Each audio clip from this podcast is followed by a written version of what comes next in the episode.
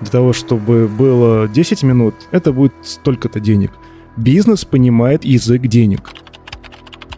Ну да, за пятьсот рублей я тебя включу только.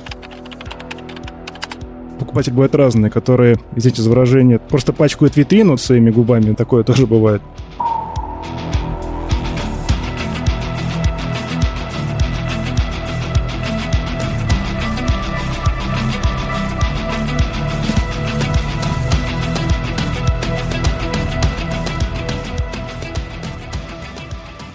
Друзья, привет! С вами подкаст проекта «Бесконечности». Меня зовут Антон.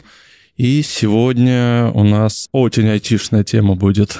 Я пригласил своего коллегу. Можно сказать, мы с ним работали в одной компании до недавнего времени. Давайте представлю, чтобы долго не томить. Главный эксперт управления исследований и разработок новых решений Ростелеком ЦОТ Антон. Привет. Привет, привет.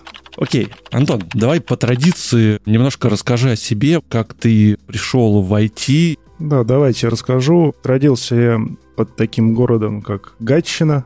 Там стоит прекрасный дворец, и не один. Половина города — это парк. В общем, мне там нравилось жить. До тридцати пяти лет я жил там. Не считая вот моменты детства и так далее. В один прекрасный момент меня как-то повлекло в сторону компьютеров. Тогда назвали компьютерщики. И волею судьбы моя мать в один прекрасный момент купила вместо видеомагнитофона персональный компьютер. На тот момент это был Pentium один тысяча сто шестьдесят шесть эм эм икс, тридцать два мегабайта рам и девятьсот пятьдесят или сколько мегабайт жесткий диск.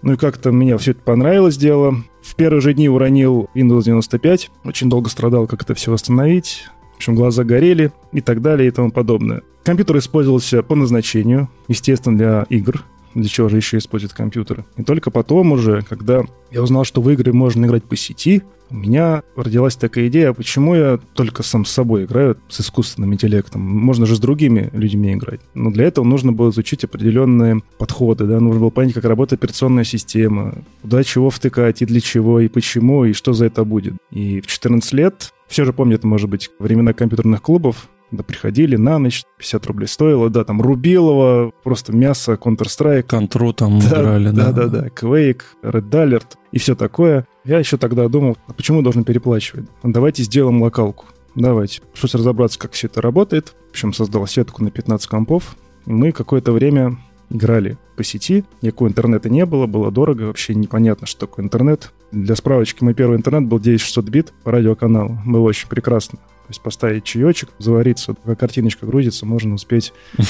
сахара размешать, в туалет сходить. Да много чего можно было успеть, да, было много чего можно успеть. В таком виде все это продолжалось. Сеть была простая, построена на двух, на тот момент уже свечах. Правда, они были неуправляемы. Откуда вообще деньги взялись на все это? Сдавали бутылки, банки жестяные. Денег нет совсем, как мы знаем, бывают такие периоды. Вот кто-то чего-то где-то как-то скинулись и построили такую сеть. Она бесплатна была для твоих друзей или кто-то? Конечно, конечно. Был? Каждый платил за свой кусочек и за общий свич центральный, да, звезде. Ну, для поддержания. Да-да-да. Угу. И, и рядом тоже был такой свечочек, да, на пять портов, который уже обеспечил локальное подключение конкретных людей, чтобы пять проводов не тянуть по восемьдесят метров. Дорого, ужас. Откуда у детей вообще деньги, да? Какие-то карманные расходы, да, сэкономленные обеды. Сейчас, вот, допустим, дети донатят, да, кому-то вместо того, чтобы обедать, а тогда в это вкладывались, да, чтобы потом сэкономить. На Майнкрафт. На Майнкрафт, да. Тогда вкладывались, чтобы купить какую-то железку. В таком виде все это длилось. Было интересно, как пакетики работают, как вообще операционка устроена. Как я уже сказал, первая операционка была Windows девяносто пять, потом я узнал, что такое Linux. Но узнал не сразу, потому что какие игры на Linux могут быть? В таком режиме все это продолжалось. Третий пенечек, я помню, четвертый, в армию сходил и так далее. Все это в таком виде и оставалось. В армии повезло с одним прапорщиком, он строил интернет в военном городке. И, собственно, я к нему примкнул, так сказать. Это было намного интереснее, чем на смене в котельной сидеть. Я был кочегаром на мазуте, не на угле, меньше грязи. Но на газу вообще классно, конечно, там люди не нужны, по сути. Это было намного интереснее, чем сидеть на смене. Будучи в армии, уже облазил все эти подвалы, все чердаки. Зародилось такое понимание, что нужно уходить именно в айтишную тему, что игры, конечно, замечательно и классно, но нужно вот это применить потом на практике. И, вернувшись с армии, я устроился системным администратором. Пять компов, какой-то сервер под столом, один эс семьдесят семь. Стандартная тема для многих начинающих админов, с чего-то нужно начинать.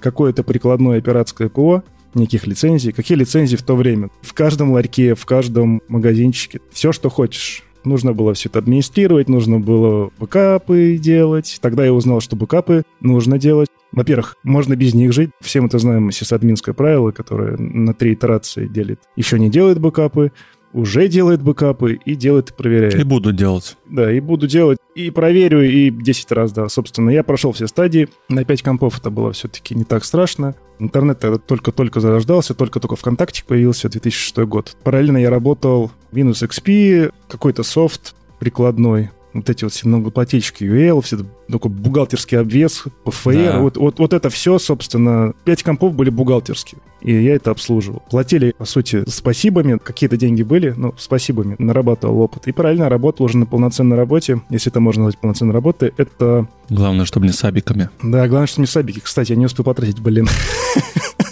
А у меня их там накопилось. Правду. Что теперь делать? Ночью не спать. Так вот, работал параллельно в сервисном центре. Там я был никейщиком, то есть я делал абсолютно все. И перепаивал конденсаторы, и ставил винду Linux серверную, обычную, заправлял картриджи, собирал мебель, продавал оборудование.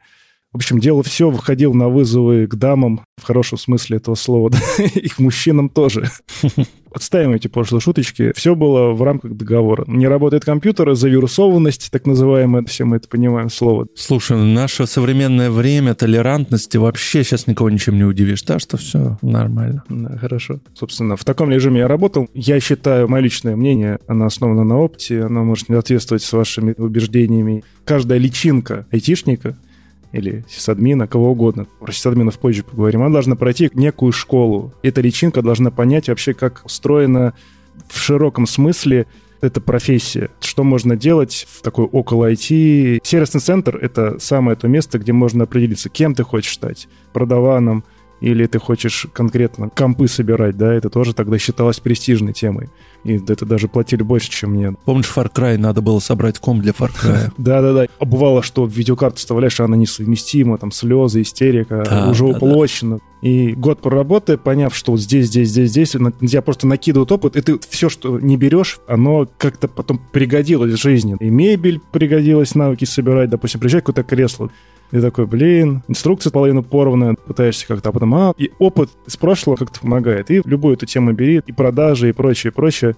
В общем, ты набиваешь себе определенный опыт. Ты ребенок, по сути. В нескольких профессиях. Да, по сути, угу. вот, вот тебе семнадцать-девятнадцать лет, ты вообще не понимаешь, что происходит. Такой, знаешь, курс молодого бойца, что ли. После сервисного центра я внезапно, никаких системных администраторов еще не было, и в помине, то есть та старая работа, она была гибридная, она никуда не делась, но она такая была, как сейчас говорят, приходящий системный администратор. Сломалось, что-то нужно починить, там не загружается, картридж поменять, все что угодно, такую мелочевку. А за это еще тебе немножечко доплачивают, естественно, не по трудовой. Тогда были такие времена. Это сейчас странно, как это не по трудовой, не белая зарплата, вы что, вы что, вы не знаете, как устроено все это? Сейчас самозанятой, все просто. Сейчас, да, либо вот такой вариант. Тогда были такие правила. Я ушел в продажи внезапно. Была такая компьютерная сеть Кей, называлась она, компьютер-центр Кей. Я там продаваном почти два года, все как положено. Здравствуйте, вас что-то интересует, контакт глаз. Подходишь, разговариваешь, реально учишь, на какой матери, сколько разъемов и чего, и для чего они нужны, какие спецификации, что такое, не знаю, пи си ай-экспресс такой-то, секой-то, что тогда джи пи было, собирательный график-порт, по-моему, называется. Какой сокет, для какой памяти подходит, гибрид, не гибрид. То есть, чем больше ты это запомнил, тем с покупателем, который пришел, покупатель бывает разный, которые, извините за выражение, просто пачкают витрину своими губами, такое тоже бывает. А бывают достаточно прошаренные люди, они приходят на продавце, так сказать, не поиграться, а проверить, насколько продавец вообще осведомлен и помериться интеллектом. И если ему понравилось, как ты ему отвечаешь... Вот так вот. Ну, вот это там семьсот семьдесят пять, ножки на матери, туда-сюда, вот это ди ди эр такой-то, сколько там, восемьсот и так далее. Он такой, ну да, ну да, ну все. Значит, в РИК не пойду, тут нормальные спецы все знают. А если ты начинаешь по каждому чиху бегать к мониторчику, ну, сейчас проверю, сейчас проверю, сейчас проверю, сейчас проверю. Ты просто на пятый, на четвертый раз смотришь, а где человек? А нет человека. Человек просто шел в другом магазине. Конечно, магазин, убежит, да. да. Поработав продавцом, получив некоторый опыт и определенные коммуникативные навыки, потому что это какой год-то был? две тысячи седьмой, наверное, две тысячи восьмой. Я застал две тысячи восьмой год как раз-таки в этом магазине. До кризиса в магазине творился просто рвач, мы так называли. Это, вот, по сути, особенно перед Новым годом, за три недели, не протолкнуться. Настолько прокачивает психику, что ты выдержишь эти нагрузки. Это потом реально пригодилось в жизни, когда нужно какой-то пресейл сделать, я знаю, чего, куда говорить, с кем таксировать, и какие методы применять. Но опять же, я искал себя, прошло несколько лет, как-то вот кризис две тысячи восьмого года, финансовый, мировой. Я девять месяцев сидел дома и подчинял винду, по сути. Угу. Людям, которые приходили ко мне, не работает, работает, собирал компы, переустанавливал винду, Linux, редко. Зачем Linux вообще хомякам обычным?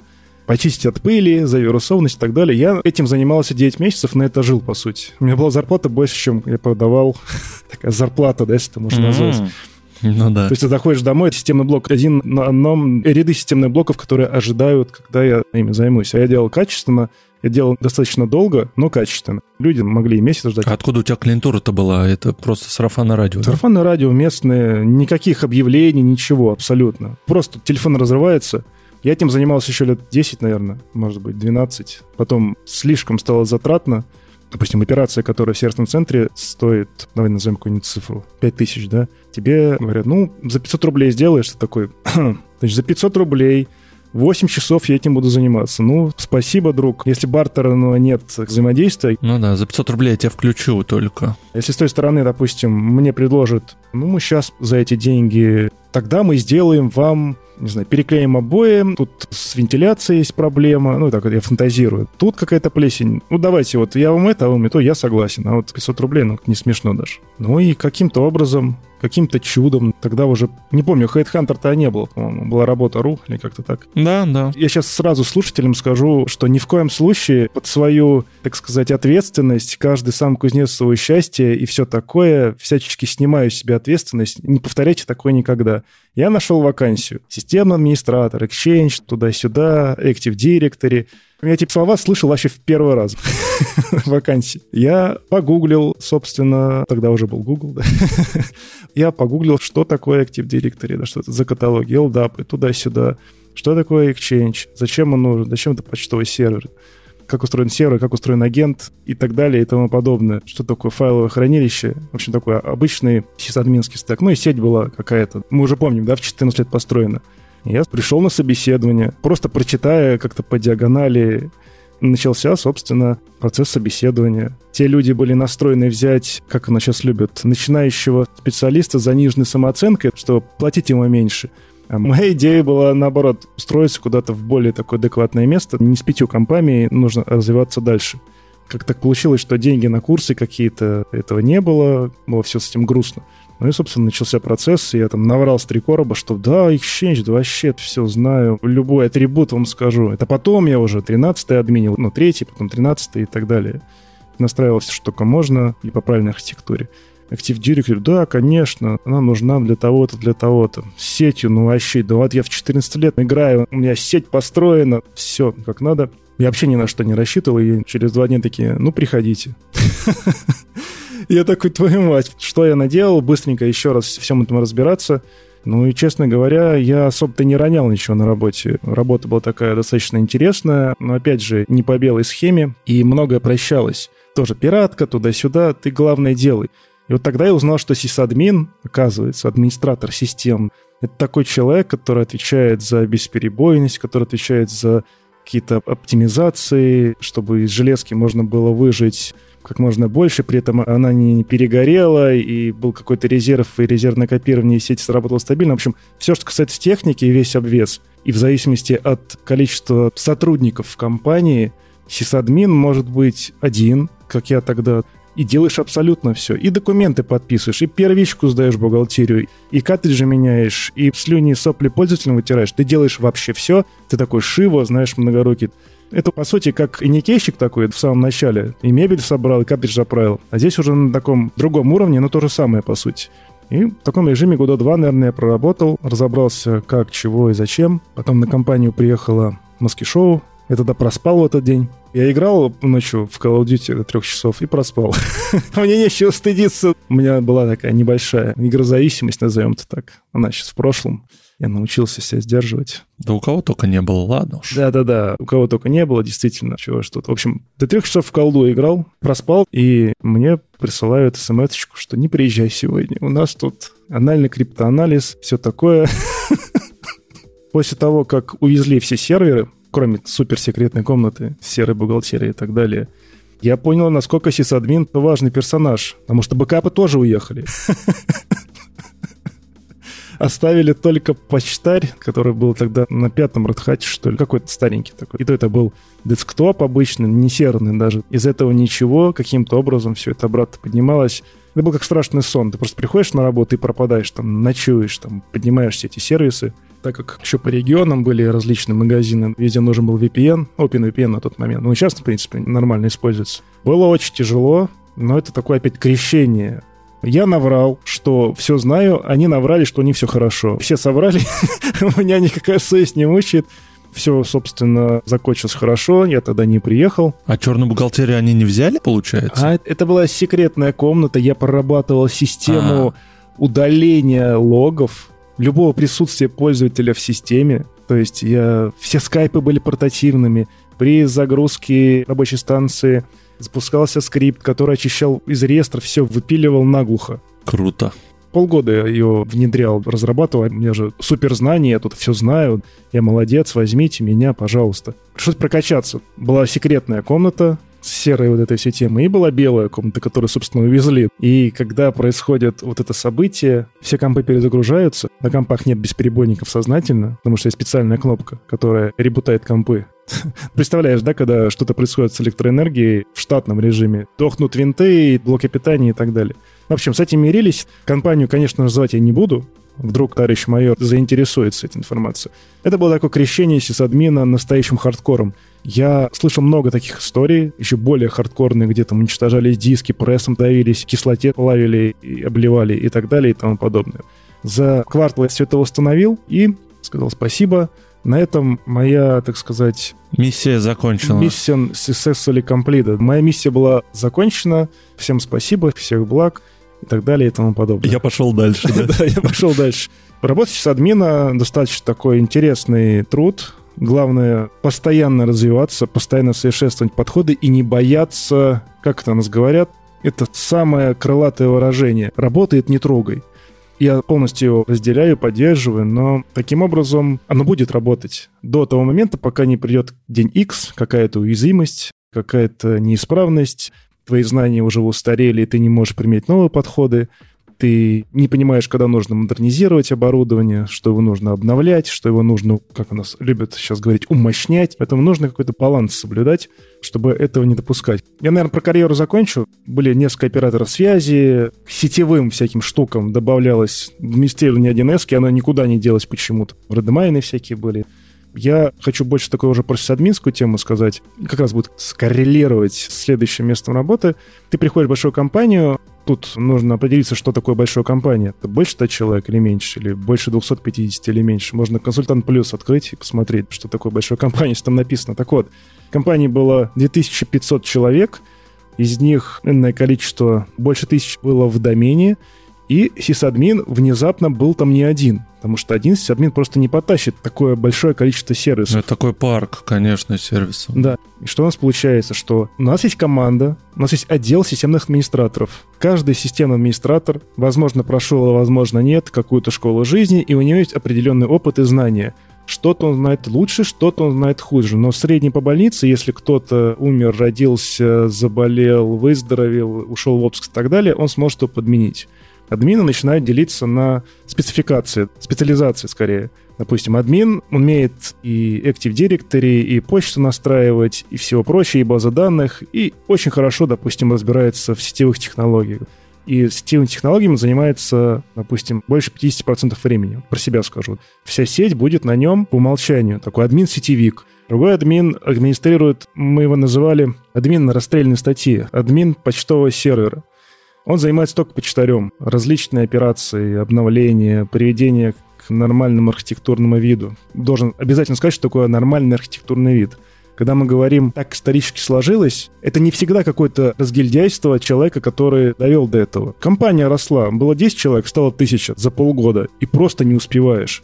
Это в бюджете не заложено. И ты вот из каких-то пометных желудей какую-то подпорочку сделал, какой-то костылек, а он потом, оказывается, десять лет работает. Ну, это как бы другое уже, но как-то про него забывается. Если все происходит постепенно, появляются те же самые админы или вообще внешние архитекторы, которые смотрят так, а вот тут, вот так, скорее всего, у вас пойдет по этому пути. Вам нужно столько-то серверов, вам нужно столько-то систем хранения данных, с сетью все это связать нужно вот с таким интерфейсом, прочее, прочее, прочее. Пока этого всего нет, порой бывает такая штука, что, знаете, как недострой такой идет, дольщиков обманули, идет стройка. Желтый кирпич, потом красный кирпич, потом серый кирпич. И вот стоит здание такое, непонятно какое абсолютно. Просто что это стоит? Все же такое, скорее всего, встречали. И вот с инфраструктурой, которая таким образом была построена, не потому что разгильдяи, а вот никто не понимает, что происходит, а работать как-то должно. Деньги не выделяются, не знаю, плохое руководство, текучка. Вот много факторов сложить, у нас получается, что этим на данный момент нужно как-то управлять. От сисадминов сильно зависит, как это все будет управляться. Сколько будет аварий на существующей инфраструктуре? Сможет ли он договориться с своим руководством, чтобы все-таки в этом году поменяли диски и так далее и тому подобное? Это такая отсылочка к архитектурным моментам. Компания, когда дорастает до определенного уровня и появляется вот сисадмин, старший сисадмин, как угодно назови, и он еще начинает за какую-то архитектуру отвечать. И получается вот такое перестроение всех сервисов. На гибриде, как правило, никто не делает, строится новая инфраструктура, и на нее потихонечку перетягиваются старые клиенты. Устаревшие морально и физически или еще как-нибудь железо, или программно-аппаратное обеспечение, или программное оно, или переходит в другую какую-то роль, примерно на свитчах скажу. Когда-то это была агрегация, теперь это просто какой-то свитчик, который для управления серверами, да, он вообще не критичный, упал, ну и ладно, через три дня поднимем. Здесь то же самое. Это достигается при определенном росте компании. А пока компания, вот, допустим, сколько-то человек, об этом никто не думает, на это просто нет бюджетов. Все эти люди занимаются, как я уже сказал, допустим, на примере компаний из двух с половиной тысяч человек. Кто-то занимается сетью, кто-то занимается почтой, кто-то занимается какими-то и эр пи-системами, ушедшие с рынка САП и так далее. Знаете, такой всегда есть человек, такой на завхоза больше похож, он что-то крутит, постоянно что-то паяет, блочок питания, что-то вот где-то, чего-то, как-то, в какой-то стоечке что-то отвалилось, нужно болгарочкой пройтись, а тут рельсы от серверов не влезают, нужно, что такой хозяйственник. Это тоже такая роль сисадминская может быть, полное, так сказать, творческое проявление. И каждый человек, каждый член команды, у него есть сильные и слабые стороны, у него есть его такой суперспособность, сетевик, как я уже сказал, ПДшник, почтовик и так далее. Да, прям наливает ролевую игру, да, такое? Выбирай себе класс, персонаж. Да, когда персонажа побеждают, да, и он увольняется или, ну, я бы сказал, умирает, уходит в отпуск. Любой вариант. Кто-то из этой команды должен подхватить его. Поэтому нужно каждому плюс-минус вообще понимать, что происходит, вести какие-то обязательно руководства, чтобы каждый человек мог понимать и так далее и тому подобное. И чем больше компания, этих команд становится все больше, больше, больше. Также можно затронуть краем техподдержку. Это ребята, которые... Ну, это условно сервисный центр, только уже в такой большой компании. Я тоже там бегаешь туда-сюда, меняешь картриджи, Excel-ка не запускается, у Мариваны что-то там, один эс-ка не работает. Но сейчас вам обязательно помогу. Оставьте заявочку. Или пассианс не запускается, косынка, да. Да. Про пассианс, кстати, был такой момент, что мы его даже выпиливали, чтобы люди делом занимались. Такая реакция была яростная, нам пришлось вернуть.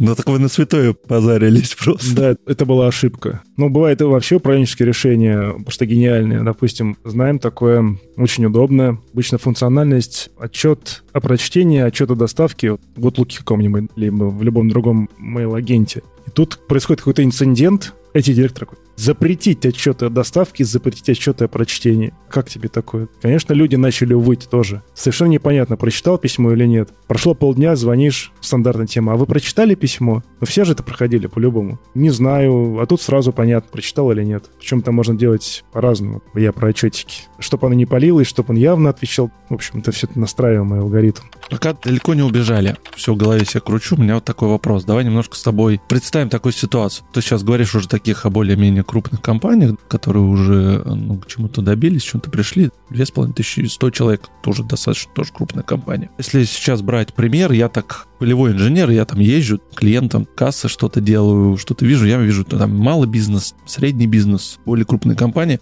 как все это у них инфраструктура устроена. Большинство, если брать наш город, то есть у нас пятьсот тысяч человек населения, ну, грубо говоря. В основном в компаниях есть парк компьютеров, и их никто не обслуживает. Как мы с тобой чуть ранее сказали, нету приходящих администраторов. В лучшем случае хорошо есть. Бывает, директор этим там занимается, ну или еще этот человек. Допустим, есть такая небольшая компания, там работает десять-пятнадцать человек. один эс-ка, где-то бухгалтерия, считается зарплата. У директора торги участвуют. Нету системного администратора. Приходит, допустим, человек, у них появилась такая потребность. Все-таки нужно привести что-то в порядок, бэкапы какие-то начать делать, потому что сейчас достаточно просто поймать того же червя или криптомайнера, ну, все что угодно. Шифровальщика. Я сейчас смотрю, осознание у людей начинает появляться. Все-таки особенно те, кто столкнулся и, не дай бог, даже какие-то платили в биткоинах, чтобы им расшифровали компьютеры. На твой взгляд, допустим, они берут человека, системный администратор. Вот ты хорошую вещь сказал, у кого-то была жизненная школа, как ты, да, всему там учился, можно сказать, сам с нуля. То есть ты ни на какие курсы не ходил, все, что ты прошел, это твоя школа жизни. Ты там многому учился сам, где-то читал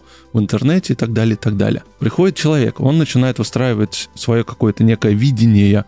У тебя есть, может быть, какой-то набор советов такой небольшой компании, над чем им нужно подумать? Я не говорю про финансовые сейчас какие-то вложения, вливания, которые им там нужно будет потратить на обновление того же парка компьютеров и так далее, потому что как приходишь и, как правило, там еще икс пи-шки даже до сих пор стоят. Давай прям в реальность. Вот тебя позвали на работу, пятнадцать человек, бардак полный. С чего бы ты начал? Очень знакомая история. Я, когда уже еще более подрос, начал проводить аудиты в компаниях больших и маленьких. Очень знакомая тема. Боль, боль и так далее. Материться, чтобы не превращать подкаст в восемнадцать плюс. Так вот, с чего бы я начал? Во-первых, нужно понять, кто главный в этой компании, и задавать ему наводящие вопросы. Вопросы могут звучать таким образом. Какие данные вы готовы потерять? Сколько времени вы готовы потерять на восстановление этих данных? Что будет, если эти данные не будут восстановлены? Данные, я имею в виду, вот все, что находится в этом, так сказать, помещении. Мы же не знаем вводных, какие процессы, что и как происходит. Это должен сказать бизнес. Может, у них в каком-нибудь Яндекс.Облаке все это крутится. Без понятия вообще. Задаешь вопросы, те, которые я озвучил, и начинаешь разговаривать с человеком, который принимает решение. В этом диалоге начинает проблескивать реальное положение дел. Я встречал такие ситуации, когда ты задаешь вопрос, сколько вы готовы потерять времени, если произойдет авария и центральный узел интернета, давайте так немножко шутливо называть, перестанет функционировать. Кто-то говорил три дня, кто-то говорил сутки. Когда спрашиваешь, а что вы будете делать? А мы будем на бумажку записывать. Все наши входящие, исходящие, вот они там занимались продажей картриджей и так далее. А кто-то скажет ноль. И ты такой, окей, хорошо, ноль. Чтобы был ноль, ты им даешь примерное понимание стоимости, предлагаешь архитектуру. Это такой больше архитекторский, наверное, подход. Сисадмин, он тоже архитектор, и архитектор, он тоже сисадмин, если повезет. В зависимости от того, как развивается ай ти-специалист. Ты рассказываешь, для того, чтобы было ноль, это будет стоить столько-то денег. Для того, чтобы было десять минут, это будет столько-то денег. Бизнес понимает язык денег. Бизнес понимает красивые диаграммы, бизнес понимает риски. Все остальное, у вас Windows икс пи, а у вас там вот это, а у вас тут один эс-ка, какое-то слово сервер, это никого не волнует абсолютно. Мой совет, нужно разговаривать с бизнесом по-бизнесовски. Если ты конкретно не умеешь это делать, или ты вот только можешь на птичьем сисадминском языке, найди переводчика с бизнесовой на сисадминский. И наоборот. Это обычно работает таким образом. Все остальные попытки сделать хорошо будут восприниматься в штыки. Потерять данные, восстановить данные, и вот ты уже, Антон, уже все правильно сказал, это все что угодно. Просто потерять данные кто-то, удалил, бэкапов нет. Скомпрометировались, что-то еще произошло, какое-то обновление пришло, которое никак не управляемое. На компьютерах стоит какой-то софт, Mail.ru агент, спутник, все что угодно, вот все, что мы любим. Бесполезно про это говорить, нужно оперировать именно вот такими выражениями. Не сразу это можно понять, я тоже не сразу понял. С опытом начинаешь в этом разбираться. Бесполезно также разговаривать с рядовыми сотрудниками, потому что они бывают разные. Им бы досидеть до шести и уйти. Нужно именно с бизнесом разговаривать на понятном бизнесу языке. И очень важный момент, кто инициатор этого разговора. Если бизнес уже обжегся и потерял данные, которые не смогли восстановить, это одна история. А если ты пытаешься каким-то образом улучшить ситуацию, это другой момент. Тут нужно применять больше такой, не то чтобы настойчивости, нужно объяснять про конкретные риски и вообще все, что может случиться. Дальше это зафиксировать обязательно. Не просто в почте, что почта прекрасно удаляется, не было письма, ничего не знаю, это вы все дураки, не смогли настоять на своем и прочее, прочее, вы уволены, вот он два оклада. Это нужно записать хотя бы какой-то служебной записке. Проводилась такая, давай назовем это, беседа, не беседа, в результате которой мы пришли к какому-то мнению. И если бизнес отказался и риски ему понятны, то непосредственно при возникновении какой-то аварии к системному администратору никаких вопросов не будет. Очень многие системные администраторы, даже неважно ситуация, когда ты пришел, кому-то что-то объясняешь, он считает, что все серверы, сервисы — это его собственность, он может делать все, что хочет, и он считает, что вот это будет правильным. Но это в корне неверный подход. Все эти изменения нужно или предложения согласовывать с бизнесом на понятном бизнесу языке. Обязательно с визированием и так далее, если это возможно. Хотя бы служебочка. Это не дает сто процентов гарантии, что вам не скажут, вы не настояли на своем, но хотя бы при разборе полетов будет у вас козырь в рукаве, что вы со своей стороны сделали все, что угодно. Не всегда бывает бизнес адекватный, не всегда бывает сисадмин адекватный. Там нужно что-то на Центосе, потому что оно нормально, мне тут пацаны с форума сказали, вот, вот это нет. Ну вот еще бы хорошо, если бы как-то обезопасить тебя, потому что тот же админ может потом уйти и забрать с собой все секретики. Насколько вообще должен руководитель быть вовлечен в эти айтишные сисадминские штуки, чтобы кому-то как-то это все оставить потом? Ну, если ты один, я имею в виду. Если ты один, руководитель должен быть полностью осведомлен, что ты делаешь, что у тебя нет ни руководителя, никого. У меня такая была тема, что мой руководитель был вообще финансовый директор. Он вообще не понимал ничего, ноль просто полный. Опять же, вернемся к школе жизни. И каждое мое предложение автоматически, как в фильме «В Толстом по галактике», рыбку вставили тебе в ухо. Наподобие прокачался, что автоматически был перевод на бизнесовый язык, потому что он просто не понимал по-другому, и это очень хорошо. Но это надо уметь тоже, это же особый скилл переводить на бизнесовый язык, вот эти все моменты. Теперь мы возвращаемся к предыдущему опыту работы в продажах. Тут кусочек урвал, здесь кусочек урвал, и оно тебе помогает потом в дальнейшем. А так, да, можно этому научиться. Попробуйте с семьей поговорить, попытайтесь объяснить, как устроены облака. И не те, что белогривые, а которые обслуживают клиентов. Попробуйте своими словами это объяснить. Не вот это, ну там, короче, что-то сделали на докере, бла-бла-бла, какой-нибудь микросервис, растянули, а тут автомасштабирование. Это вообще просто на вас будут смотреть, ну окей, хорошо, никто ничего не понял. Да, что это некий такой творческий процесс, потому что каждый сисадмин приходит, и у него свое видение, как это все должно работать. Каких-то классических, как по учебнику, нет такого, что сначала надо этот установить сервер, желательно, чтобы он был на той-то операционной системе. То есть это все чисто индивидуально, как по школе жизни. Как ты думаешь? Наверное, есть какая-то последовательность действий. Этому обучают на каких-нибудь инфо-цыганских курсах сто процентов. Но, как показывает практика, ты приходишь, если компания не стартап и с нуля не запускается, там уже что-то работает. Я в стартапах не работал, вернее, немножечко. Если это можно назвать стартапом, такой Пионерстрой. Там просто ничего не было. И нужно было сделать так, хоть что-нибудь работало. Поэтому ты уже работаешь с чем-то, что существует. Что касается стартапов, опять же, тут моей экспертизы нет. Скорее всего, это совершенно непонятно, что будет завтра. Поэтому еще тема с облаками модная, особенно для начинающего бизнеса. Они где-то там виртуалочку взяли, какой-то там кластер кубернетиса для разработки чего-то, и живут на нем, на арендованном. А там посмотрим, может быть, это когда уже потом все это разрастается, дорастает до понимания, что свои цоды нужны. Так, забегая вперед, совершенно уже другое становится. Но это вообще такой скользкий вопрос. Не хочу его поднимать. Все понимают, что произошло двадцать четвёртого февраля, что облака только в России можно использовать. Без какого-то страха, что данные будут просто удалены, потеряны или скомпрометированы. Дальше уже каждый сам решает, что с этим делать. Кто-то так и остается, вот поставили в подвале серверную, она такой гудит годами, ну потому что цоды ставить слишком сложно. Поэтому еще раз отвечу, что, наверное, что-то есть, наверное, есть какие-то подходы правильные, которым обучают на инфо-цыганских, а может быть и на нормальных курсах, на вендорских курсах, допустим, которые тоже все поуходили, сейчас даже непонятно, за что хвататься. Сейчас вообще стало все намного сложнее. Возможно, это есть, я не отрицаю, но я с этим не сталкиваюсь, чтобы я пришел, и мне тут по методичке, а теперь давайте включим. Я когда-то давно проходил такие курсы, называлось это «Заведение, учебный класс чего-то там», и там объясняли, что сто двадцать шестьсот восемь ноль один — это там адрес гейтвея, у сервера должен быть хотя бы третий, потому что там, возможно, еще что-то будет, какое-нибудь резервирование, бла-бла-бла. Вот было такое поверхностное, возможно, что-то есть. Скорее всего, на каких-то архитекторских курсах учат этому, но это больше облако, линия, и давайте их все вместе соединим. Поэтому такой сложный вопрос и простой одновременно.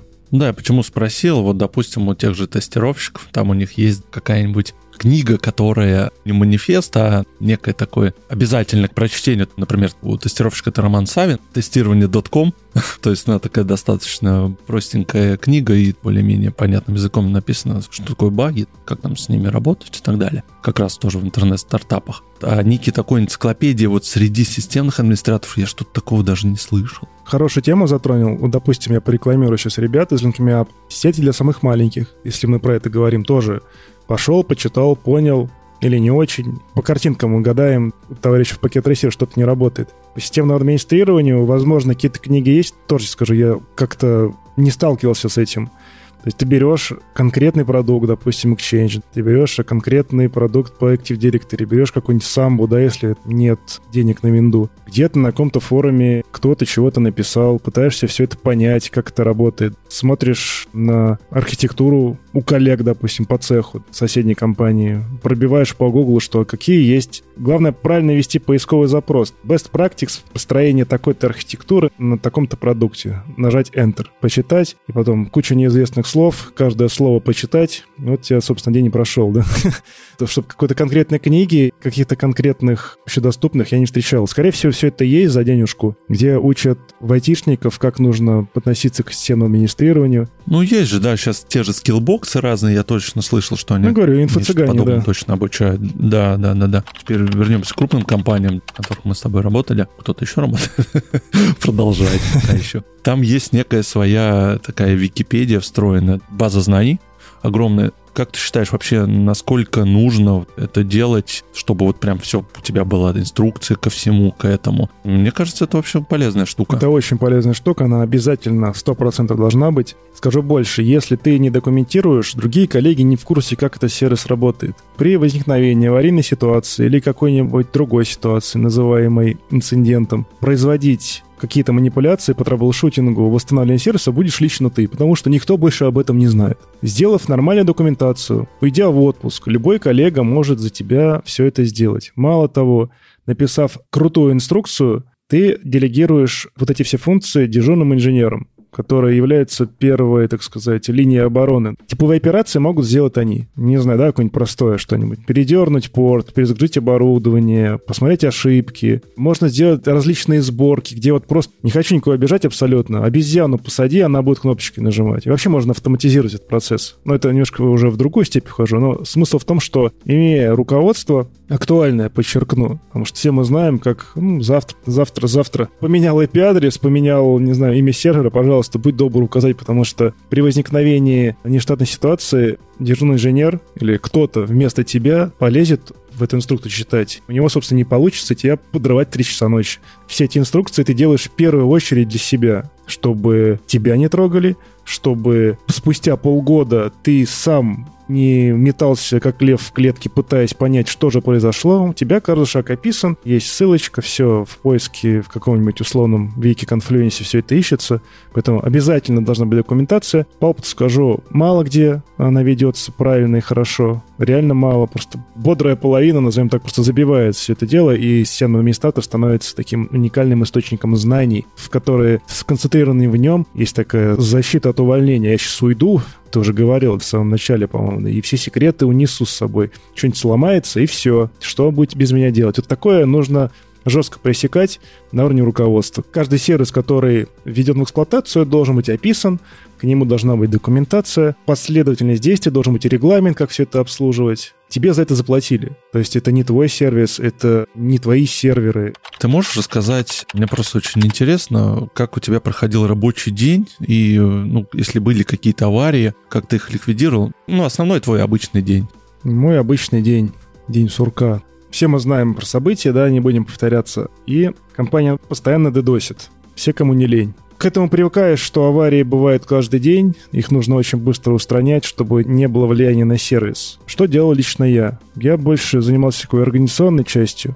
То есть происходит какой-то дедос, срабатывает защита у компании, допустим, Ростелеком, Транстелеком, у кого-то там еще. Смотришь на логи, на картинки красивые, сколько пакетов отброшено, сколько не отброшено, если атака эл четыре, эл три. Но наши друзья, так называемые в кавычках, они и по эл семь тоже атакуют. Здесь вступает в дело другой отдел, который, собственно, на уровне приложения все это фиксирует. Сколько было попыток авторизации, сколько было сгенерировано сессий, которые забивают пул. Моя задача была больше организаторская и смотреть, что происходит. В самой такой ликвидации по рангу было не положено участвовать. Я занимался больше такой, знаешь, архитектурно. Можно где-то было подкрутить, кому-то позвонить, что-то сказать и так далее. Возникали иногда аварии, ну, что-то происходит тоже. Не будем вдаваться в подробности, чтобы ни коллег не дискредитировать, ни себя. Это, я думаю, будет лишнее. Что-то происходит, если существующий коллега, который ответственно за сервис, справляется, он, собственно, это делает. И тебе просто сообщает, что вот была авария, что там авария и, и тому подобное. Если он не справляется, происходит эскалация. То есть я уже подключаюсь и смотрю сам. Если у меня не получается, дальше мы там какой-то коллективный разум пытаемся это устранить. И все это время тратилось именно на это. Масштабные аварии при мне были. Это, опять же, они связаны с дедосом, особенно в самом начале. А ты пришел до двадцать четвёртого февраля, да? Да, в двадцать первом году в сентябре я пришел.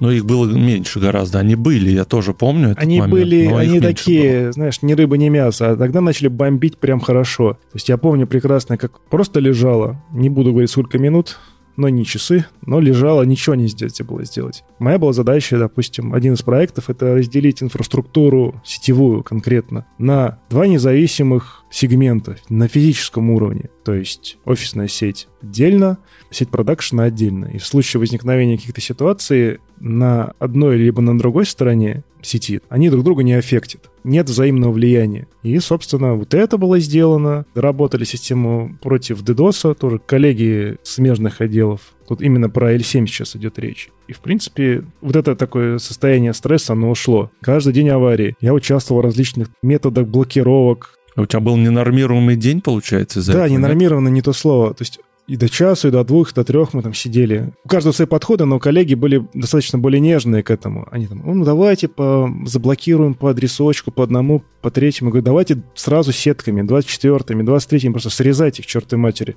Сейчас мы устаканим ситуацию, на той стороне немножечко поймут, что это бесполезно, а мы пока будем думать, как все это решать. По адресочку, по одному, по несколько, давайте тут. Это занимало огромное количество времени и ресурсов. Последний, наверное, вопрос я задам немножко, может быть, он даже будет философский в том плане, хорошо это или плохо. Всем известное событие ковид, который у нас был в двадцатом году, начался, и крупные компании, кто вообще мог, переходили на удаленочку. По крайней мере, для многих, насколько я знаю, это вообще был такой достаточно сложный период, потому что не всем это удалось пройти без перебоев, без каких-то особых последствий. В любом случае, удаленка, она спасла, можно сказать, и рабочие места. Вот сейчас я вот заметил, что многим понравилось настолько в удаленке сидеть. Все, их теперь не выцепишь. Никакой офис, никакие печеньки, кофе, ничего не надо. На своем прекрасном компьютере. В левом мониторе смотрю сериальчик, в правом какую-то работу делаю, еще что-нибудь. На твой взгляд, сейчас удаленка — это все-таки благо или это все-таки тяжело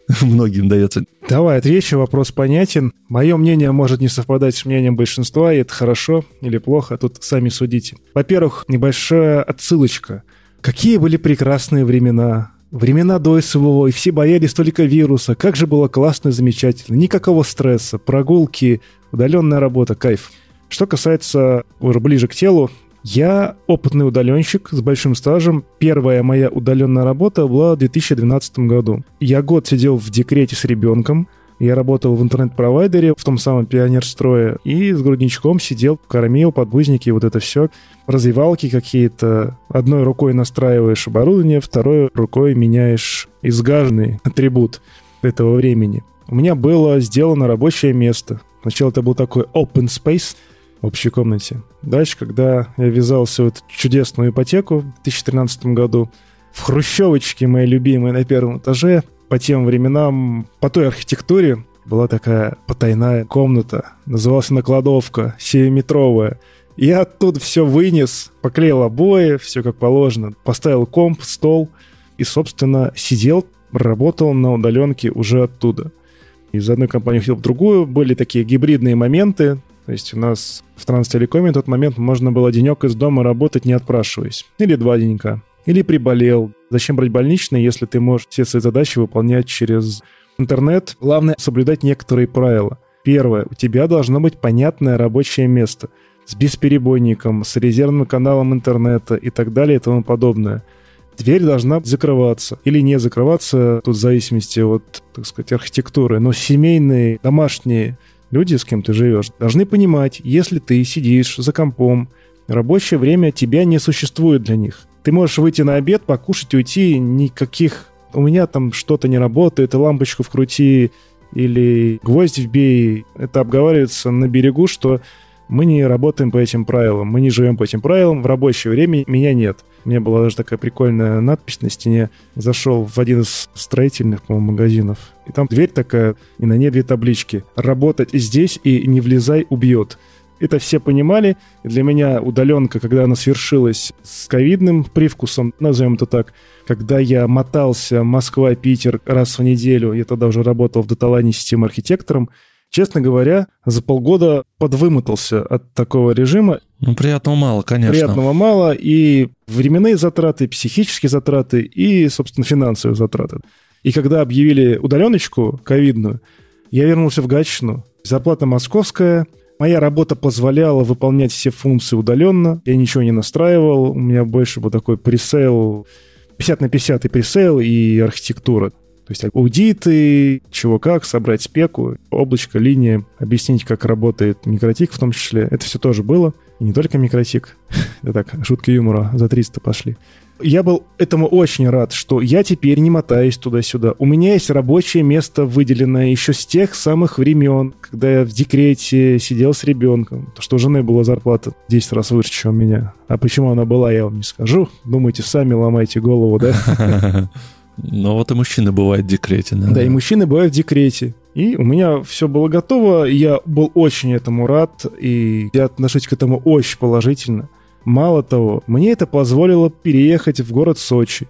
Работаю я на удаленке. Если мне куда-то надо, самолет, прыг, и все, ты на месте. Правда, вот из-за СВО четыре часа лететь тоже такое себе удовольствие. Но это, я думаю, временно. Когда-нибудь все это закончится. Конечно. Поэтому я топлю за удаленку, я только за, но с одним нюансиком. Если у меня рядом будет офис, я буду туда ходить. То есть у меня идеальная картина мира такая. Офис находится в расстоянии шаговой доступности до часа. Меня это полностью устраивает. Это офигенная тема. В этом случае я выбираю гибрид. Вот, я, кстати, с тобой полностью соглашусь. Мне тоже больше нравится гибрид. Я посидел на удаленке, поработал немножко тестировщиком и понял, как же мне не хватает живого общения.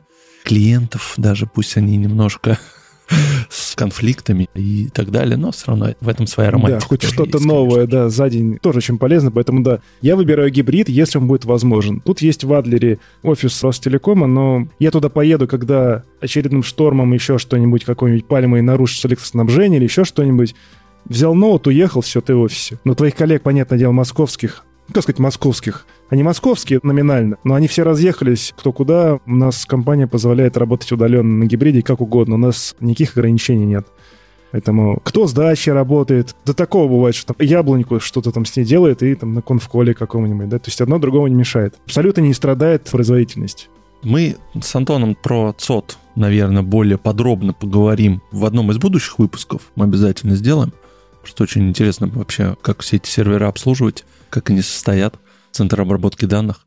Если, конечно же, тебе эн ди эй что-то позволит рассказывать, ну, может быть, в каких-то общих словах. Ты не против? Я не против, я обсужу это с вышестоящим руководством. Я думаю, с той политикой, которая сейчас началась с определенного времени, условно месяц назад, только за, что будет определенный, давай назовем своими именами, пиар вовне, в хорошем ключе, естественно. Много чего изменилось. Я хочу сказать, что там, где я работаю, это не вселенское зло, это не все собралось в одном месте, вот такие вот, и невозможно не пользоваться. Произошло огромное количество изменений.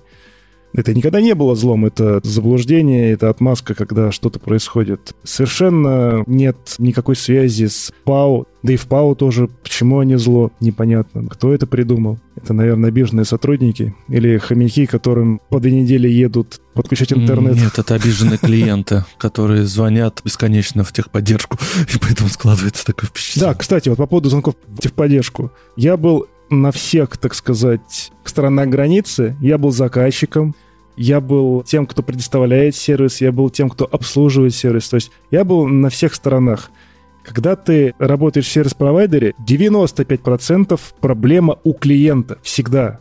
Если ты клиент, девяносто пять процентов проблема у оператора. Понимаешь, да, какая логика? И от этого никуда не деться. Я вообще это прекрасно понял, знаешь, сейчас это вообще элементарно. Я сейчас лайфхак просто расскажу слушателям. Когда я понял, что проблема у провайдера, я подключил мобильный интернет, мобильный-то не пропал никуда, домашнего-то хоть и нет, я просто начал смотреть в поиске, и типа нет интернета, у меня тогда Ростелеком еще был, то-то, то-то, и все, и есть специальные сайты, они как раз показывают, где сейчас аварии, я просто понял, ну да, окей, лежит провайдер уже. Хотя нет, там проблема была у трансмагистрального провайдера, не у самого Ростелекома. Да, проблемы случаются, важно, как ты на это реагируешь. Опять же, никого не защищаю, никого не хвалю. Как наш главнокомандующий говорил, каждую ситуацию нужно отдельно изучать, а не всех под одну гребенку ставить. Каждый случай уникален, согласен полностью. Антон, огромное тебе спасибо, что пришел. Мы сегодня поговорили с тобой про... сисадминство, про системные администраторы. Так, в двух словах, можно сказать, обсудили какие-то такие моменты, потому что тема, на самом деле, я понял, очень глубокая. Что мне понравилось, это то, что действительно ты классно сказал, что это школа жизни, по большому счету, и все твои знания, они рано или поздно тебе пригодятся. Будь то на работе, где ты там деньги зарабатываешь, будь то в жизни, да где угодно. Это такая профессия, которая полезна будет, мне кажется, еще многие десятки лет. Совершенно верно. Кто-то же должен ГПТ-чат админить будет. Или он сам себя будет админить. Меня не трогайте, я системный администратор. Да-да-да, получается. Да, спасибо тебе. Давай на прощание твои напутствия цифровой гигиены. Какие-нибудь давай три правила. Цифровая гигиена. В зависимости от того, где мы находимся, допустим, если мы находимся на работе, тут больше будет про безопасников, наверное, не про системное администрирование. Не храните пароли в открытых местах, не наклеивайте их на монитор. Вашим доступом могут воспользоваться. Какая-нибудь уборщица, внедренная вам в компанию, и потом шифровальщик покушает ваши данные. Если сисадмины не предусмотрели нормальное резервное копирование, станет очень больно. Второе. На рабочих местах старайтесь не использовать социальные сети и прочие какие-то личные сайты. Вся информация пишется и потом может быть использована против вас. Будьте бдительны в сети всегда. Наверное, так. На работе будьте бдительны, действительно. Не нужно никому ничего рассказывать. Особенно, если у вас есть зуб на системного администратора. В курилке не нужно кричать громко, какой он плохой. Он может стоять у вас за спиной. Да, это опять же может обернуться против вас. Да. Окей. Еще раз спасибо, Антон. Напоминаю, что это был выпуск проекта «Бесконечности». Всем спасибо. Зови еще, Антон. Пока. Обязательно. Друзья, напоминаю, кстати, я все время в конце выпуска забываю, что у нас же есть соцсети, в которые можно подписываться. Это телеграм-канал, замечательный, так что называется, проект «Бесконечности». Все ссылки, естественно, будут в описании. Антон, у тебя есть какие-нибудь соцсети? Может быть, ты ведешь, я не знаю, там, дневник системного администратора, и там интересно почитать было бы. Есть что-нибудь ну, такое? Ты вообще заставляешь сказать. Ну ладно, у меня будет скоро новый проект, придется об этом сказать. Обратного пути уже не будет. И как только будет известно его ю ар эл, имя, я обязательно с этим поделюсь, в том числе в чатике, в том самом, с подкастерами. Буду там активно участвовать, и ты мне снова поставишь подпись, которую убрал. Да, давай, отлично, отлично, да-да-да, договорились. Подписывайтесь, все ссылки будут в описании. Всем спасибо, всем пока и берегите себя, друзья. Пока.